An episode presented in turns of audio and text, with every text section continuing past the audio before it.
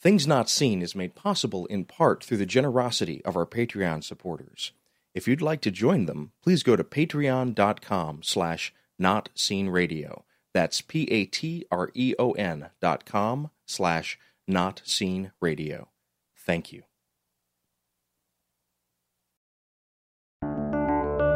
From PRX, the Public Radio Exchange, and Sandberg Media LLC, I'm David Dault with Things Not Seen.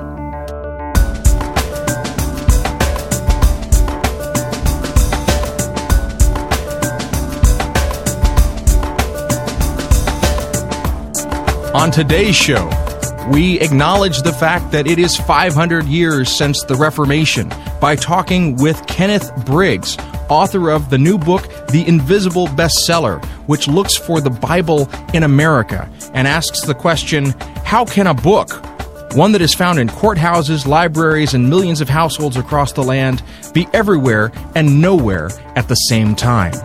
Stay tuned.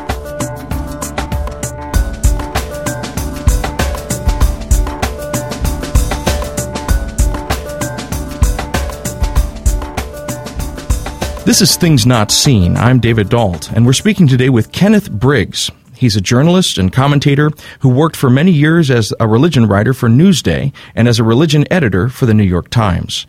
He's taught journalism and religion at Columbia University, Lafayette College, and Lehigh University. His previous books include The Power of Forgiveness and Double Crossed, Uncovering the Catholic Church's Betrayal of American Nuns. Today we're discussing his new book, The Invisible Bestseller, Searching for the Bible in America. Kenneth Briggs, welcome to Things Not Seen. Well, thank you very much. I appreciate being here. Your book subject is near and dear to my heart, and I'm, I'm anxious to get into the meat of it with you. But, but as a preliminary sort of question, when we use the phrase the Bible, I think people have the sense that we're talking about something pretty simple. But when you think about the Bible, what does that word mean to you?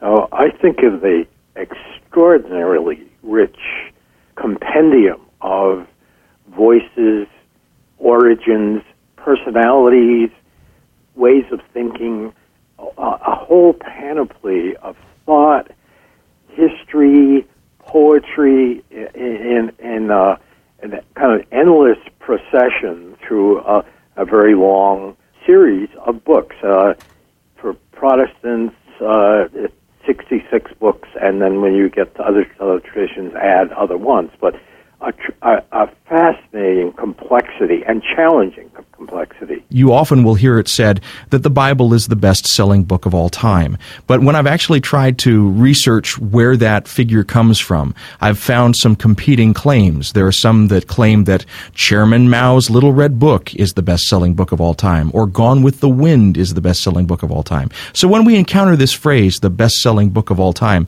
how should we think about that critically? And is that an accurate way of depicting the Bible's role in the marketplace? Well, it is and it isn't. By, by sheer volume, over a long period of time, if you take in all the, the, the vast numbers of books that were published in so many different versions, it gets up to be a very formidable guesstimate. Although everything can't be counted, some things that are called sold are actually distributed. So it's not an exact figure. It's something of an impression. It's something of a trade promotion. But I think it's fair to say that for all sorts of reasons, the Bible gets transferred from a publisher to a recipient more than any book ever has. And while uh, all due credit to Margaret Mitchell and to Chairman Mao those were more limited, explosive appearances on the scene, uh, whereas the Bible has managed to troop on year after year. And the people who print them give you some basic statistics, although it's surprisingly secretive as a, a, publication arm. You add up the impressions plus the numbers of actual sales that you can calculate, and, and it comes up to around 25 million a year. And I say more or less because you're absolutely right. It's a more of an impression than it is a hard figure. Well, and you actually got so interested in this that it took you not just to your armchair, but on a, a, veritable odyssey. You you crisscrossed the United States researching this book, The Invisible Bestseller. What was it that first got you sort of on the, the trail of this and wanting to write a book about the Bible in this way? What got me onto it was attending a little church in a small town in Massachusetts when I was a boy and hearing the Bible and being absolutely fascinated because it lifted me beyond the limits of my small New England town mentality. I don't mean that disrespectfully. I just mean that we were rather limited in what we had available with which to evaluate what life was about.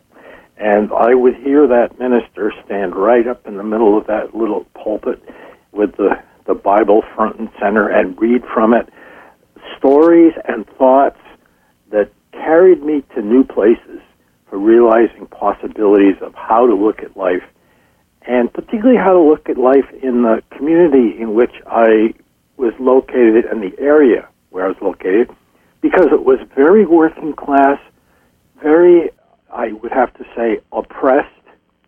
Uh, most of the people in town were, were factory workers, and I heard something, particularly in the prophets, that you had these wild guys in the prof- in the prophets actually taking communities to task for abusing their brothers and sisters. That had an enormous impact on me, and uh, so that really got me started way back then. And I've never lost that sense of urgency that's in the Bible, both regard to prophets, but also through the New Testament about where meaning and purpose lie in life. So that's never left me, and I've always wanted to write a book about this kind of thing. So somebody finally let me. so. so just a moment ago, you were saying that in this New England town, you encountered these stories, and I was trying to understand from what you were saying whether the impact on you was more narrative, like you were you were taken away to these exotic places, or more moral, because you also mentioned that you really gravitated towards the prophets. And so balance that for us: the wonderful stories versus the the moral exhortation. Which to you is the leading voice in the Bible, and which is more vital and important to you now as an adult? That's a that's a very good distinction. Um, I uh, I think I was gripped uh, by both, and I think I commingled both of those areas. I think the stories themselves were, were fascinating, and of course, when as kids you always loved to uh, run across something like Balaam's ass, and the exotic qualities of things. Uh, I think I, as a kid, I found pretty interesting, but they all seem to have a certain relevance to the life around me and they all seem to have to do with a, a perspective on that life that wasn't coming from any place else, and that it was above and beyond the rather sad, fateful vision that most people had. So I think they had a relevance, but also had to do with what purposes could be found within dismal circumstances the stories were concrete enough that they resonated with me because they weren't about people unlike us. They were people like us who were going through these things and experiences the need for healing in one way or another. And somehow that got through to me. And I, I have to say, this was this was pretty early, so I'm trying not to claim more than was actually there. But I was probably eight, nine years old and remember that and kept thinking, of course, with regard to my parents, I kept thinking, well, I hope my parents hear this because they're, that will convey something that I can't do personally. But it had relevance and it had a, a sign of hope in the, in the middle of some kind of lots of miseries. I, I took a lot from that, both from the stories, because the stories gave credence to the lessons that I think underlay them.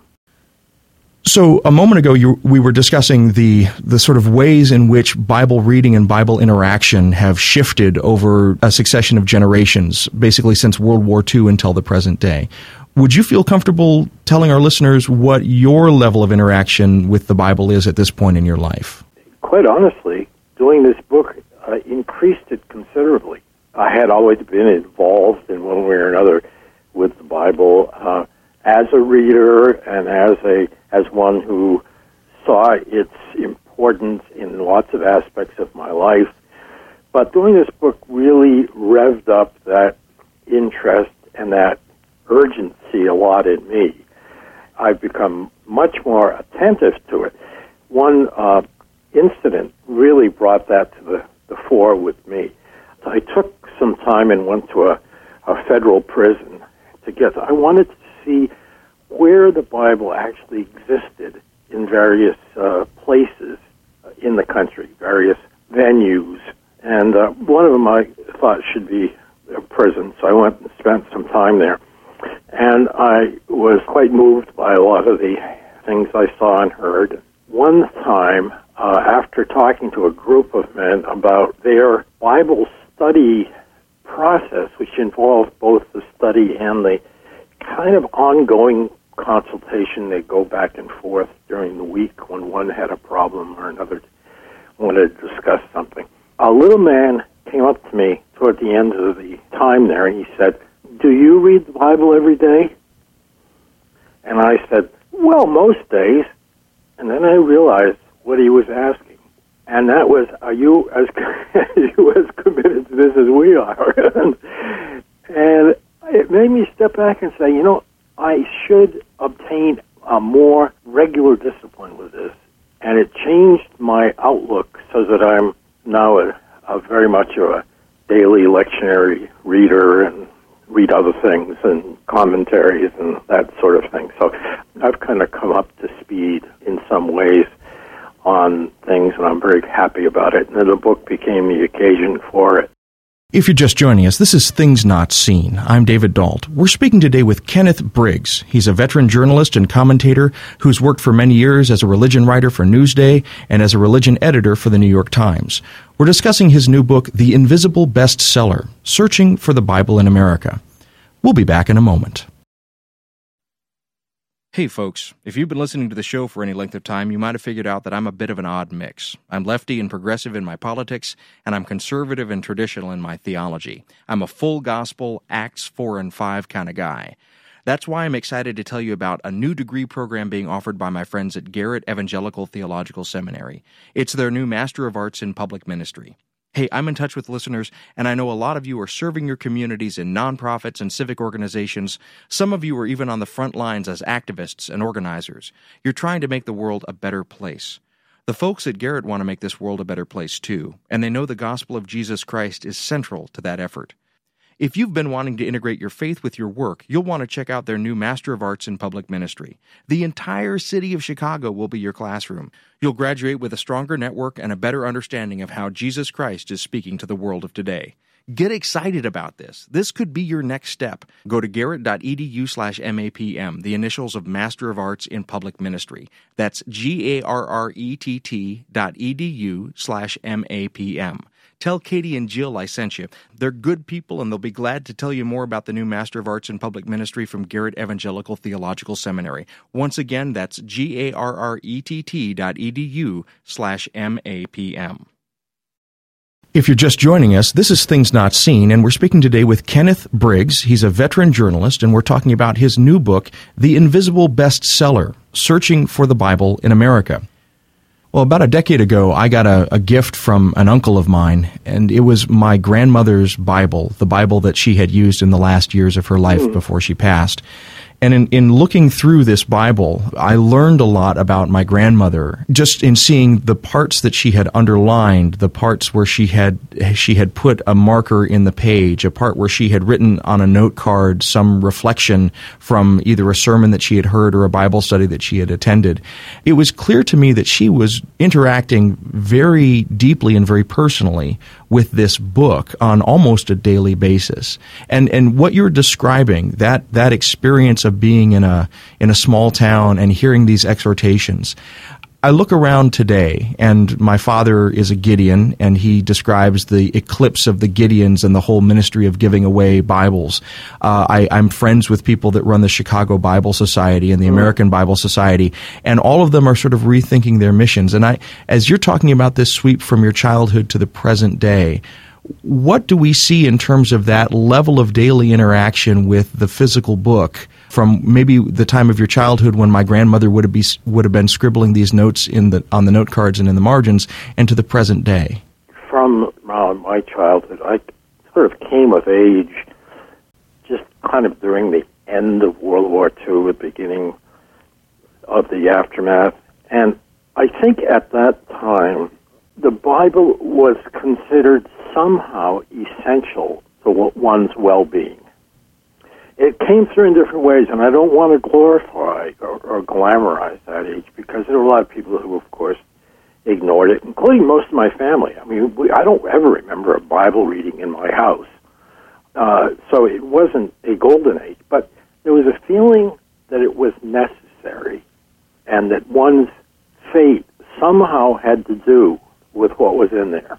And I think some people took it as their commission to involve themselves in it on a very regular basis. And I, I did have a grandfather who fell into that category. And he would sit there in, in his chair and read that, and he would do likewise. He would scribble notes or leave leave comments in his diary. And what impresses me now, uh, looking back at some of that material, was that it was not all pragmatic. It was about how I should conduct my life in such a way and what I need to remember or what I need to reinforce or confess or ask help for or something like that.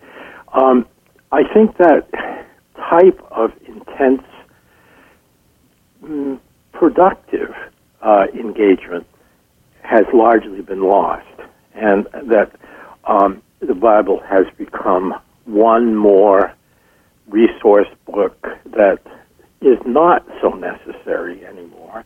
There's, there's a, lot of people don't see the need uh, for incorporating and, and they don't see themselves in it either. So it works both ways. It's not they don't see that their destiny is somehow connected with the message that's in the Bible. Maybe, uh, or at least for a lot of people, that message is a lot more distant than it used to be.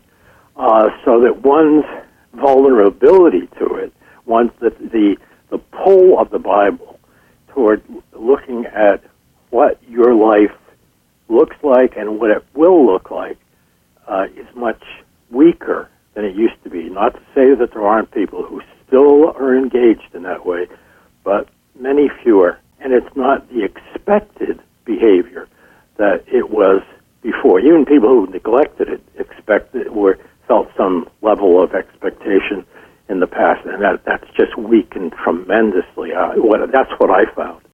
Well, we've me- we've mentioned that the book was in many ways a road trip. So you went not only from a, to speak to people about a prison, but you went to the halls of academia and in into the middle of a feud between the American Academy of Religion mm. and the mm. Society of Biblical Literature. And I think our our listeners might be interested in some of what you discovered at, at that level as well about about how the Bible and and thoughts about the Bible and the way the Bible is used is playing out in, in an academic setting.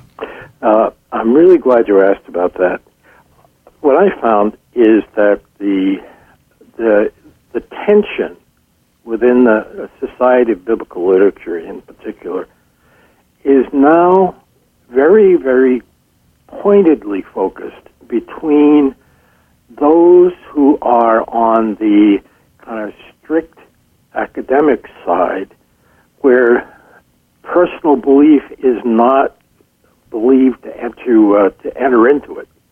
In other words, you you do the research on a fairly uh, scientific, empirical method, and that side versus the side that says we're not leaving that aside, but we also bring a confessional or believer's mentality to it. And uh, for a long time, the academic, the strict scholarly academic side, uh, was in the very strong majority. Uh, this was after fundamentalism as such had been defeated. and literalism was kind of on the wane. And uh, literalism is still on the wane, but the idea that reading the Bible and studying the Bible has to take place apart from personal faith or apart from the consideration and perspective of personal faith has now grown to a point where there's a real bit of debate, tension within the uh, Society of Biblical Literature. So I think it's an extremely important debate.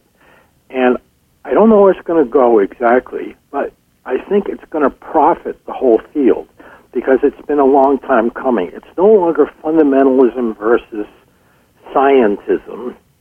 It's now how do you work as a legitimate scientific scholar within a framework of faith, or can you? And I, I, I think there's a lot of value in, in that debate because it's going to come out with a think up perspective that might lend some give on both sides. So I, I think that I came upon it um, somewhat surprisingly. I didn't realize it was going on, but I'm glad I did because it frames intellectually the question that I think is being, uh, oh, I don't know, neglected in other areas of life. We thought we got rid of the science religion debate on, in an intellectual level a long time ago. This reintroduces it in some way that I think has some legitimacy. Well, if I'm hearing you correctly, it's almost as if we're talking about uh, people that are studying medicine and they're saying, well, but I don't really believe in germs. And, and the argument would be if you don't believe in one of the fundamental sort of assumptions of the discipline or the field, how can you actually engage with the, the furthering the knowledge of this field? An argument could be made if you don't actually pray before you read, or if you don't think that there is, that there's a reality that's being talked about in this book, how can you read it with accuracy and, and with legitimacy? Is that, is that a good way of characterizing at least one side of the debate? Yes, I would say that that's a valid way of looking at it, and I think there there's a that's an argument on one side that says once you strip it strip it of a faith mentality, uh, if you're uh, stripping your study uh, of faith mentality, then you're missing the insight that's there. Uh, I also understand the wariness of starting down that road, or getting or wondering how much how much uh, credibility should you give to that without losing the value of the scholarly enterprise? Because I do believe, and I, I'm sure I share it with you, that the value of that scholarly work it brings to light elements of how the Bible came about, what what's in it, uh, who said what, and so on. That I think the um, the, the side of faith has been cautious about to the point of not accepting what could be of value in promoting the Bible as a book that, yes, has its uh, has its different origins, but still speaks in a, an authoritative way. But that is the question: what is authoritative about the Bible at this point, and how can you study it without leaving the traditional spiritual authority out of it. So the Bible is so ubiquitous that I can go to a used bookstore and find copies of it for 25 cents. If I go to certain places at certain times of the day, people will hand me a Bible for free. If I go to my smartphone, I can download a Bible app. You could argue that we are swimming in the Bible. So, how is it possible that people can make money publishing the Bible, and are they concerned about that question? I think it remains enough of a, a token of American rationale and the American way of life that it, it has appeal as that token and as something of a, of a keepsake that ensures something about American life and one's own place in some kind of a religious framework. And people don't look at it in a hostile way. They kind of look at it as something that one should have. So I, I think it has a sentimental value. So I think it, it still it still sells. And again, I'm not sure how much is sheer distribution without any sort of accountability as to what happens to them and how much are sales to people who want them. Publishers respond to both to uh, enterprises that want to buy Bibles, distribute them, and to uh, sell them where they can.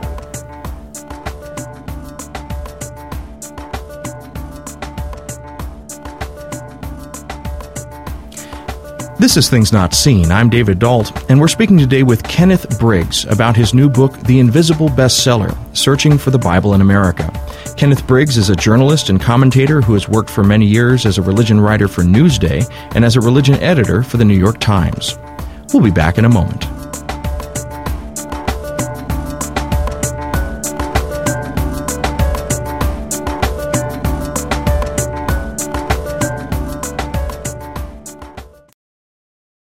Things Not Seen is brought to you in part by Liturgical Press. Liturgical Press is a trusted publisher of resources on liturgy, scripture, theology, and spirituality. They've evolved to serve the changing needs of the Christian church, and they produce resources for pastoral leaders, teachers, engaged learners, and all leaders looking for quality books on faith and culture.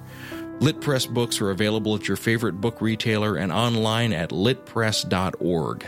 That's litpress.org.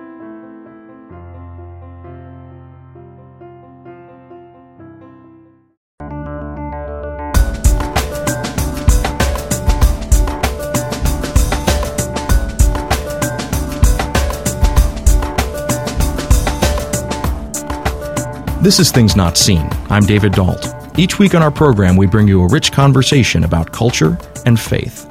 We're speaking today with Kenneth Briggs. He's a journalist and commentator who has worked for many years as a religion writer for Newsday and as a religion editor for the New York Times. We're discussing his new book, The Invisible Bestseller Searching for the Bible in America. Well, you mentioned ancient debates and old quarrels, and one of your road trips took you actually to sort of the the seedbed of of the modern culture wars. You went to Tennessee to the site of the Scopes monkey trial, and I wonder if you would tell our listeners what you found there uh, in in the contemporary setting that tied back to that that debate from from the, the earlier century. Yes, uh, that's a good reference because to me, uh, what I I wanted to go back to the crucible of what became a very hardened conflict between the, the true believers and the non believers in American culture. And um, what I what I found, and I'm sure other people have too, is that that's largely a false debate in terms of what exactly happened there. Uh, the there was fundamentalism there. Fundamentalism was not really being explored as a point of view its own inner contradictions were not exposed, its its strengths were not exposed, uh, how much uh, people actually took those rigid positions was not very much explored. It became a showcase for a showdown on uh, the, the the the fight between believers and so-called non-believers, and I don't think either side was as pure as they might appear in that disjunction. Um, so what I did, what I did come away with was a was a much stronger sense that the the town of Dayton, Tennessee, had been exploited in the interest of furthering that conflict, rather than addressing the issues at hand. And the issue at hand, I think, is one that's per, uh, pertained to this day, that has to do with basic belief, basic belief in in uh, things transcendent, and um, and it didn't have to narrow itself that way, but it did, and it did largely because I have to admit uh, the media uh, bent it in that direction, and the forces that wanted that case to come up as a case study uh, managed to get their way and uh, as a result, the, the town didn't feel that it was even really involved in that. dispute, uh, but bore the legacy of uh, being considered rubes and backward people who um, who didn't know what they were talking about, and they had lived with that uh, with that backwoods kind of laughing stock reputation uh, uh, till to now. Uh, even William Jennings Bryan, who was accused of being in the movie, the movie um, did a tremendous disfavor, I think, to to the whole scene by making it seem as if he was much more of a unmovable fundamentalist than he in fact was. I mean, he was the greatest liberal of his age in many respects, uh, and and he he believed, for example, he did not believe in a six day creation. He, uh, but it all got narrowed too quickly, so that we were in the wasteland for the next forty years before any real discussion about the differences between uh, on how you look at the Bible and its authority could start taking place again. And uh, the other thing I found, I just say quickly about uh, Dayton, Tennessee, is I found that the, le- the level of biblical literalism, which is at one end of the spectrum, uh, had diminished considerably. People really didn't want to talk a whole about a lot about that, not because they were ashamed of it so much, but they had moved to a different position. So there has been some moderation of that absolute stand.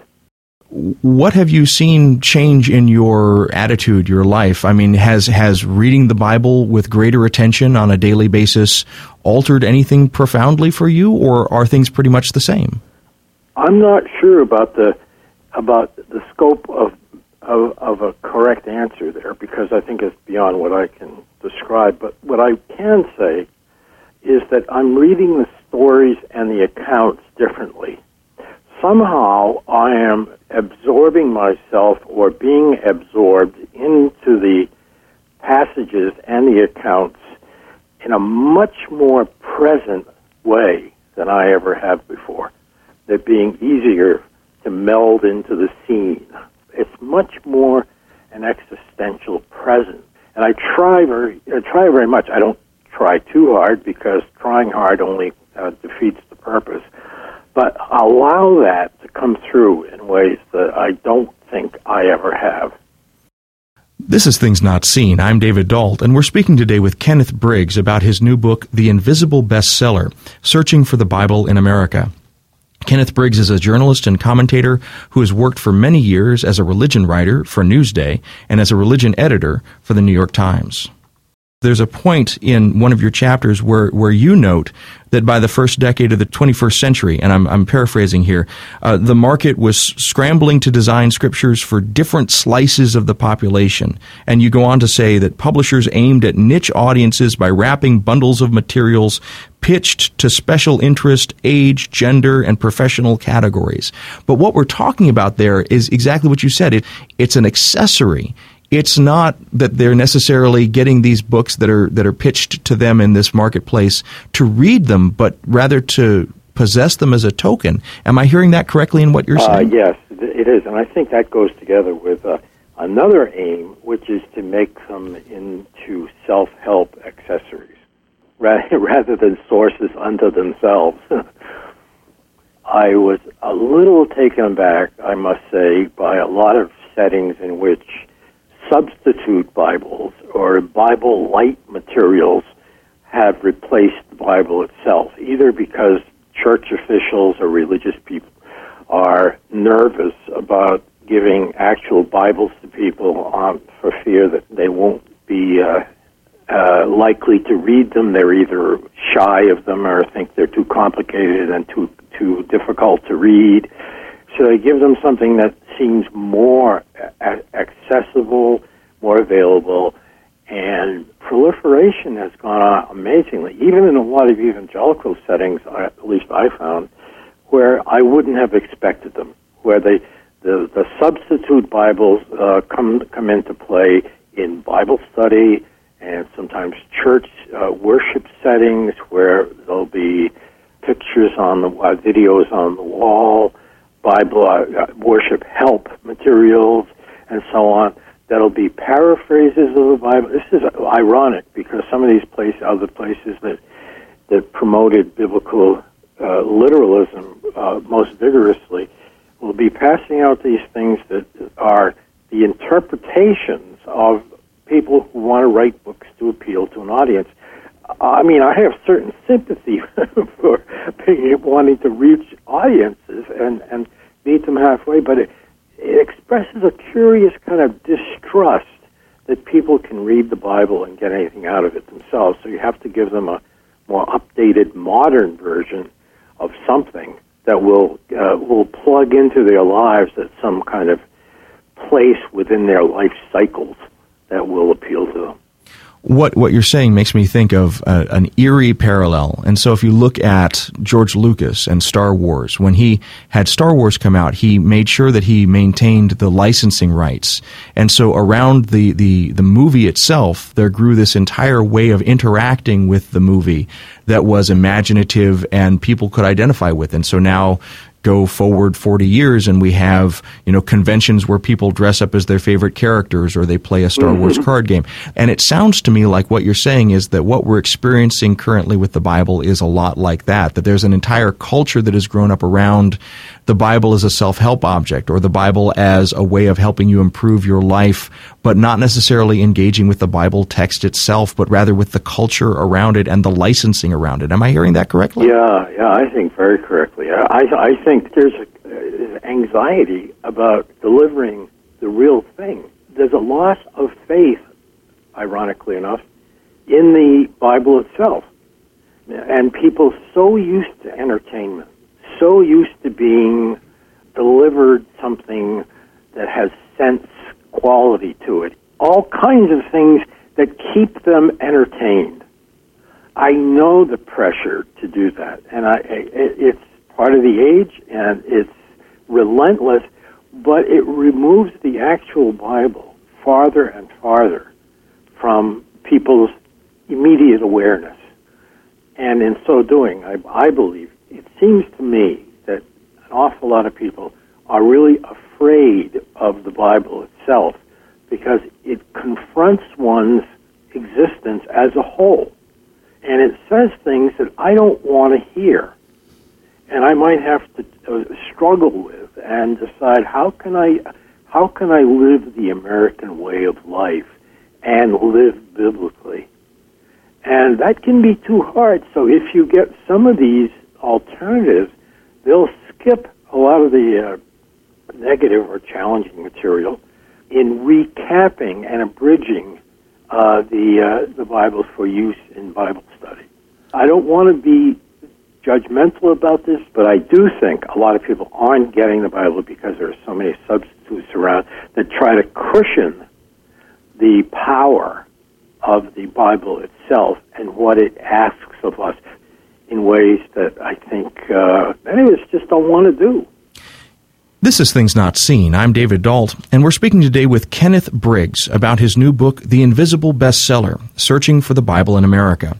Kenneth Briggs is a journalist and commentator who has worked for many years as a religion writer for Newsday and as a religion editor for the New York Times.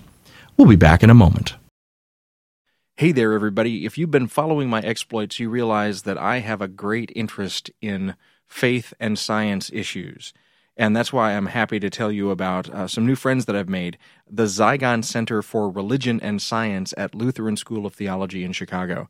Now, why I'm excited about these folks is because every every semester in the fall and the spring, they put on what they call an advanced discussion series or an advanced seminar, and they take some topic that is important in the world of science and they put it through a lens where they bring both scientists and theologians and New Testament people and people that talk about the various aspects of religion to talk about that subject. And so this fall, they're going to be doing a series on cancer. I know, heavy subject, but um, they're going to look at cancer from all different angles. Some of those angles are going to be scientific, and they're going to bring in cutting edge theologians and religious thinkers to also talk about it. I'm very excited about it. I hope that if you're in the Chicago area, you feel free to stop by. It's on Monday nights from 6 to 9 p.m.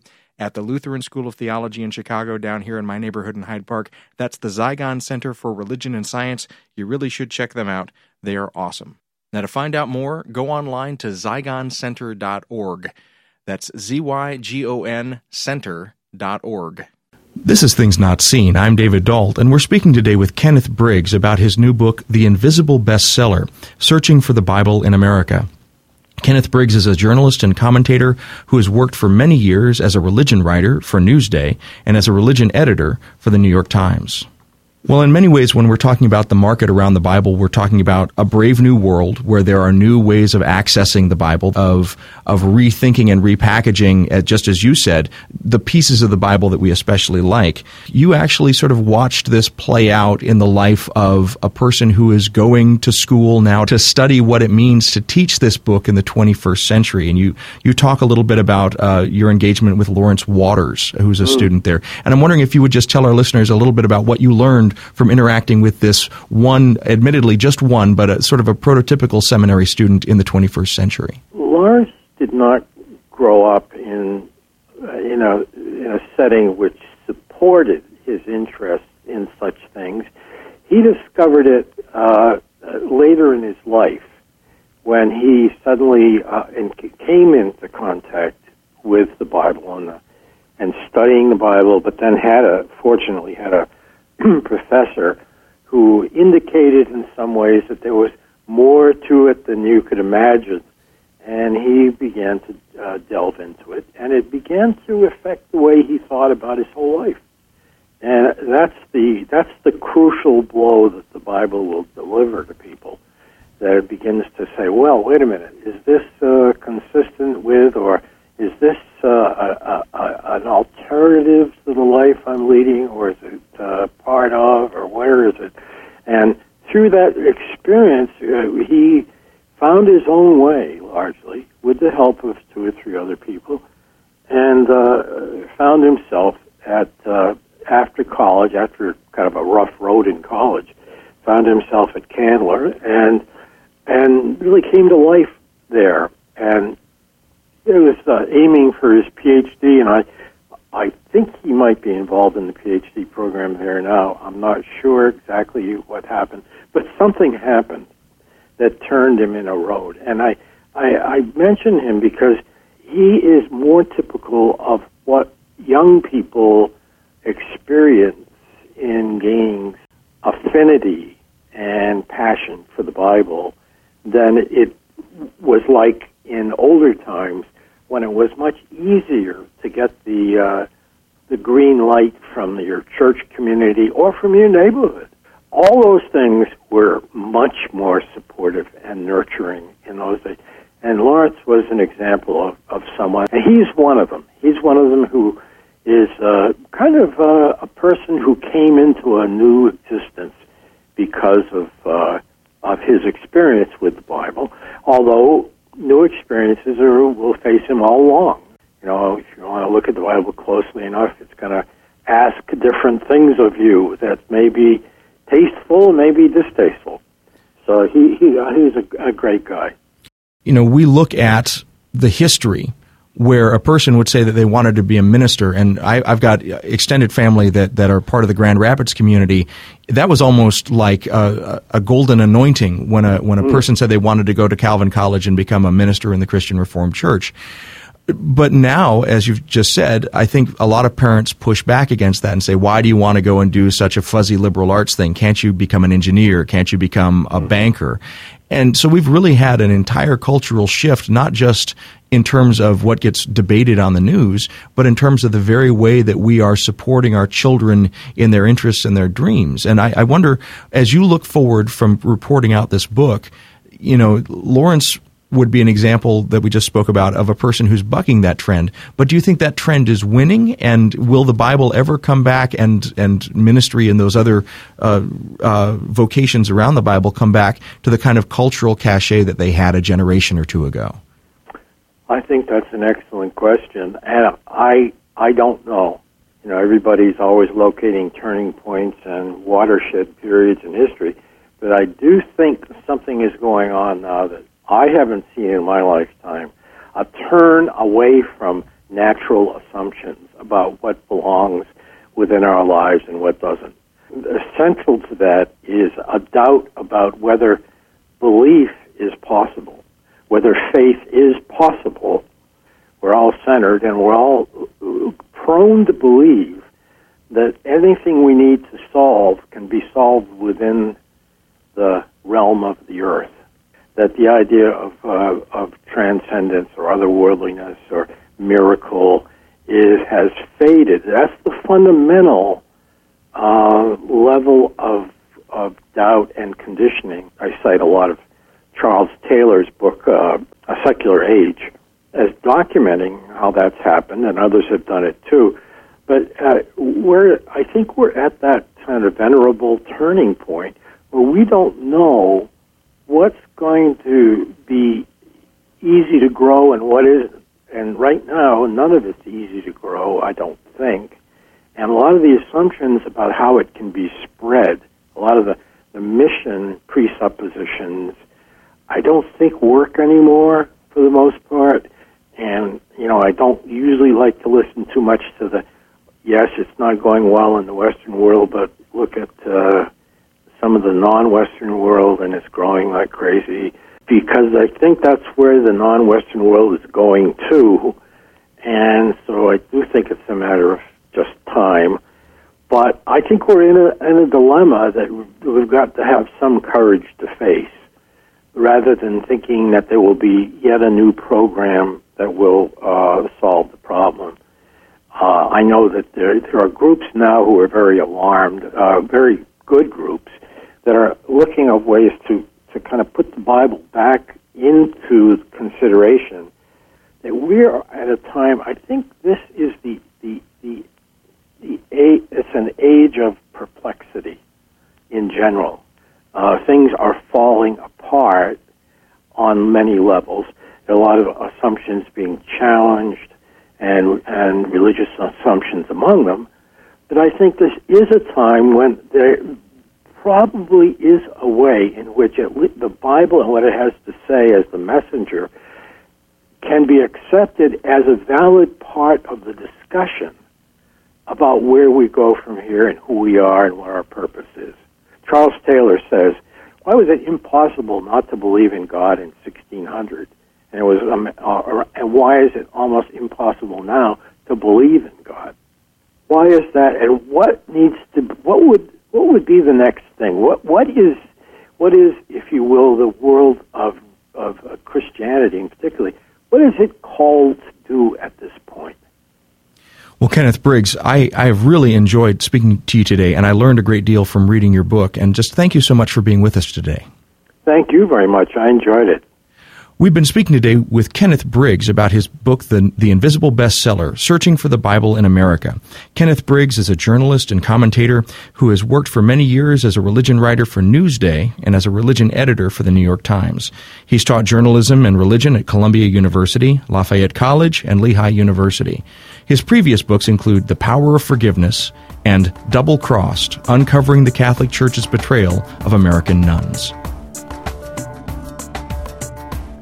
Things Not Seen is produced by Sandberg Media, LLC. We're distributed nationally by PRX, the Public Radio Exchange. Today's show was recorded at WBEZ at their Navy Pier studios overlooking Lake Michigan. WBEZ is not responsible for the content of this program.